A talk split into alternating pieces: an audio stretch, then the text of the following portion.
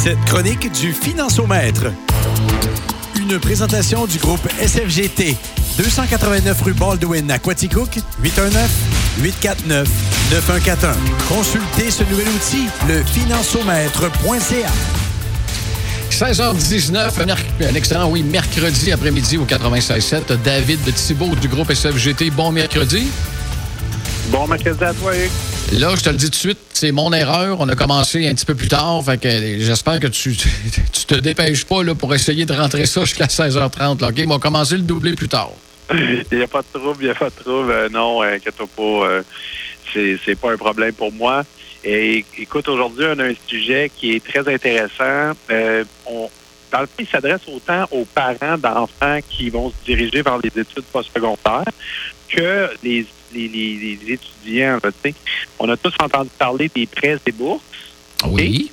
Euh, puis donc, euh, aujourd'hui, je vais expliquer un peu pourquoi que je crois que c'est important d'aller les chercher, même si on n'en a pas besoin.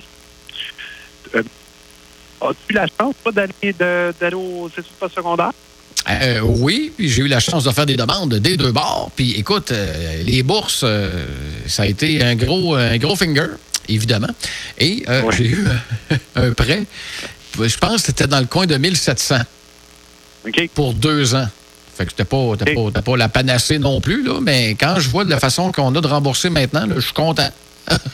Mhm.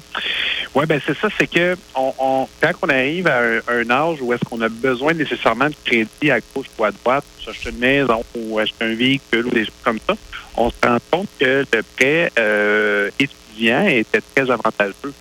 Si on n'a pas été le chercher, ben malheureusement, on l'a perdu. Euh, donc, je vais commencer par te donner un peu de statistiques. Euh, première des choses, pour l'obtention de baccalauréat, ça va coûter environ, juste en frais d'études, 12 000 euh, 17 000 pour une maîtrise, puis 30 000 pour un doctorat. OK? Ça, c'est juste en frais d'études. Je ne te parle pas d'un appartement pour te loger à Montréal. Non, non, non, non.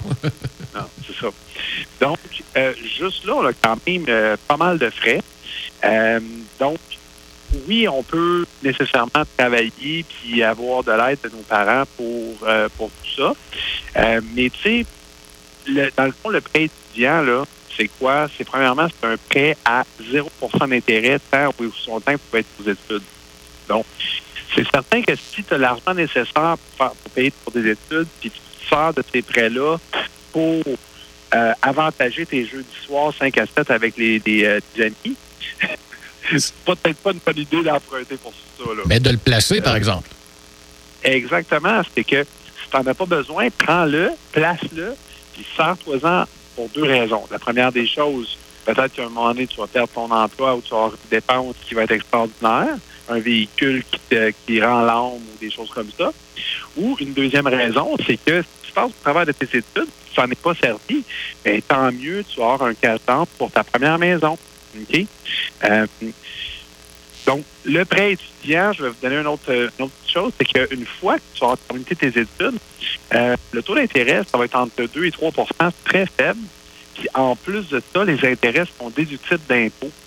Ce qui fait qu'en ligne, euh, ça te coûte 1% 1 2 maximum pour avoir un prêt avec le gouvernement. c'est, vraiment un, un, prêt qui est très, très intéressant. Donc, une autre statistique intéressante, là, c'est, tu nous as parlé des bourses qui ont fait un finger. Dans le fond, je vais t'expliquer comment ça fonctionne.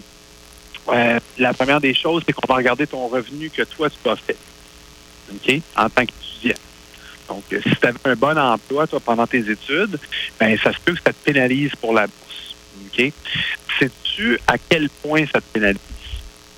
Euh, non, ben écoute, moi, je n'avais pas vraiment de bon emploi, fait que je pense pas avoir été pénalisé de ce côté-là. OK? Ben, je vais, je vais t'expliquer, dans le fond, comment ça te pénalise, puis aussi pourquoi peut-être que tu as été pénalisé au niveau des bourses. La première des choses, c'est que c'est un peu traite. Si tu fais un dollar de revenu, tu vas perdre 50 cents de bourse. Bon, bon ratio. Ce qui veut dire que certains qui, je me, sais, je, j'ai déjà eu ce commentaire-là d'un euh, un étudiant qui voulait travailler pour moi. Euh, et si je travaille pour toi, David, 5 000 je viens de perdre 2 500 de bourse, plus l'impôt que j'ai à payer là-dessus. ça vaut pas trop la peine. Il est déjà allumé, le jeune? Oui. Fait que c'est vraiment, faut faire, tu sais, il faut utiliser, il faut faire euh, attention euh, dans le fond, là. Je vous dis pas que pas travailler pendant vos études parce que je pense qu'en travaillant, on apprend d'autres choses. Mais dans le fond, la bourse est là pour vous aider à étudier, non pas travailler pour vos études. David, Donc, question. Oui. Puis il y a une question piège. Oui avec l'exemple que tu viens de me donner. Mettons que je suis le jeune allumé qui, qui, vient de se rendre compte de ça. Là. si tu me payes tant, moi, je paye, je perds tant. Est-ce que c'est une bonne idée d'offrir ces services gratuitement le temps du contrat? Une fois que c'est fait, on accumule ça, tu me payeras ça plus tard. Comme ça, moi, je ne perds pas rien au niveau gouvernemental, mais je vais récupérer l'argent que tu as fait sur mon dos plus tard. Euh, oui, ce serait avantageux. Maintenant, est-ce que ça serait légal, plus ou moins? C'est ma question de Mais en fait, oui. Euh, tu sais, puis euh, je vois ça souvent, moi, pour un étudiant qui serait dans les dernières années de ses études. Ben là, il pourrait dire, ben écoute, on, on se plie toujours sur le revenu de l'année passée, hein? Donc, dans les dans proche de nos dernières années, ça serait avantageux de reporter nos derniers revenus dans l'autre année d'après pour être capable de justement bénéficier des prêts et bourses d'un dernier coup. Là. Mais là, il faut faire attention. Fait que là, tu sais, même si on n'a pas travaillé, ça se peut qu'on n'en ait pas. la raison, c'est que on, pour le gouvernement du Québec, on serait supposé d'avoir de l'aide de nos parents, OK, pour même si on n'en a pas, puis même si nous, on en haut de 18 ans. Ce que ça veut dire, c'est qu'on va tenir compte du revenu des parents, pour, euh, pour justement, donc ça, ça va, ça va venir euh, euh, impacter négativement. Fait que, si vos parents font 100 000 familiales, oubliez ça, vous n'aurez pas. c'est terminé. Il faut faire, il faut, il faut que les parents font face à environ 75 000 familiales et points pour qu'on commence à y penser. Puis tu sais, si en même temps tes parents font 75 000, toi tu fais un 10-15 000 de revenus, ben tu n'auras pas plus. Tu sais. Fait que c'est pas vraiment, c'est vraiment pas fait pour tout le monde. Par contre, le prêt, à peu près tout le monde peut l'avoir. OK? Tout le monde peut faire la demande, même si on a de l'aide de nos parents, même si nos parents font des gros revenus. Donc, aller le chercher, c'est gratuit, c'est disponible. Donc, c'est vraiment un aide qui est, fort avantageuse. En passant sur Internet, il y a un beau petit simulateur de calcul. OK? C'est québec.ca slash éducation slash aide financière okay. tout, là. Et là, tu vas avoir un simulateur que tu vas remplir tranquillement. Tu vas te dire tes coupons dans toutes ces années-là. Tu vas rentrer des revenus, puis ça va te dire ce qu'il y a d'admissible pour toi. OK? Euh, ça vaut vraiment la peine d'aller faire ce petit calcul-là. Ce qui n'existait pas, évidemment, à mon époque. Pardon? Ce qui n'existait pas, évidemment, à mon époque. Exactement, exactement. Puis, tu sais, on, on, se perdait un peu dans, dans tout ce qu'on a là, là tu sais le, but, là, c'est aller chercher le maximum, mais soyez intelligent avec votre argent. Je vous dis pas d'aller chercher le maximum pour nécessairement le dépenser, mais de, de, l'économiser, de le mettre de côté, serait une très bonne stratégie pour arriver au moment de la période de travail, puis d'avoir déjà un coussin de sécurité. OK? Même si on a une dette, c'est pas grave, le paiement, ils vont vous le faire pour huit ans. Ça va être des petits paiements, ça ne sera pas élevé. Puis à ce moment-là, vous allez avoir un coussin de sécurité pour partir votre vie d'adulte. Ça, c'est merveilleux quand on peut avoir ça. On a une question Messenger, David. Oui. Si la cause euh, que je n'ai pas eu de bourse gouvernementale, c'est mes parents, est-ce que je peux poursuivre mes parents pour perte financière? Euh, non. c'est une excellente question. Non, non, non, ça donne ma tête. Pour d'autres raisons, là, mais pour ça, non. Non, on ne peut pas, euh, malheureusement, les poursuivre financière. Maintenant, euh, puis tu sais, j'avoue que euh, je lisais les lignes sur le site de, des de, la façon qu'il en parlait, c'était que les parents sont réputés pouvoir aider nos, les enfants, puis tout ça. Puis je sais que les parents, ils n'ont pas toute la, formule d'aide financière égale d'un parent à l'autre. Exact.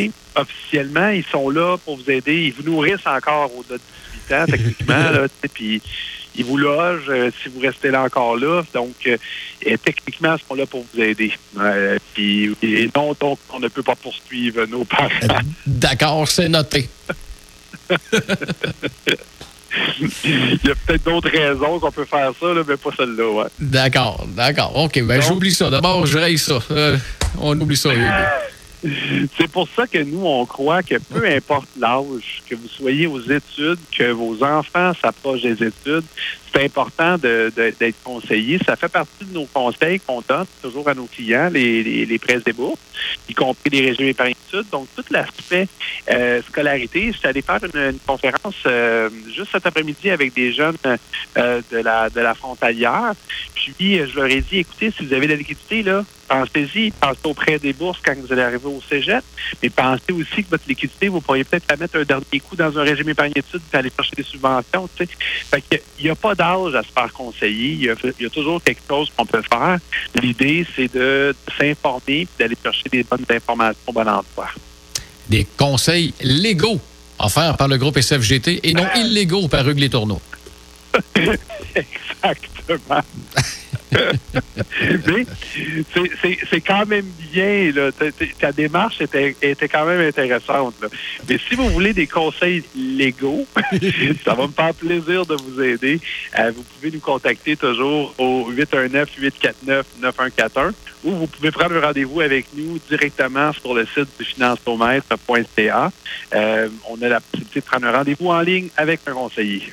Ben écoute, c'est noté, mon cher. Je vais aller avoir une petite discussion avec, euh, avec ma mère cet après-midi, puis on s'en reparle mercredi prochain, voir si j'ai réussi euh, à lui envoyer une mise en demeure. Merci, David. Bonne semaine. Rappelle-moi, je vais te conseiller là-dessus. Ah, tu peux être sûr.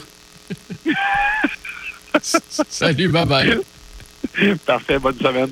Bye, toi aussi. Cette chronique du Financiomètre vous était présentée par le groupe SFGT du 289 rue Baldwin à Quaticook. 819-849-9141 et n'hésitez pas à consulter le financiomètre.ca.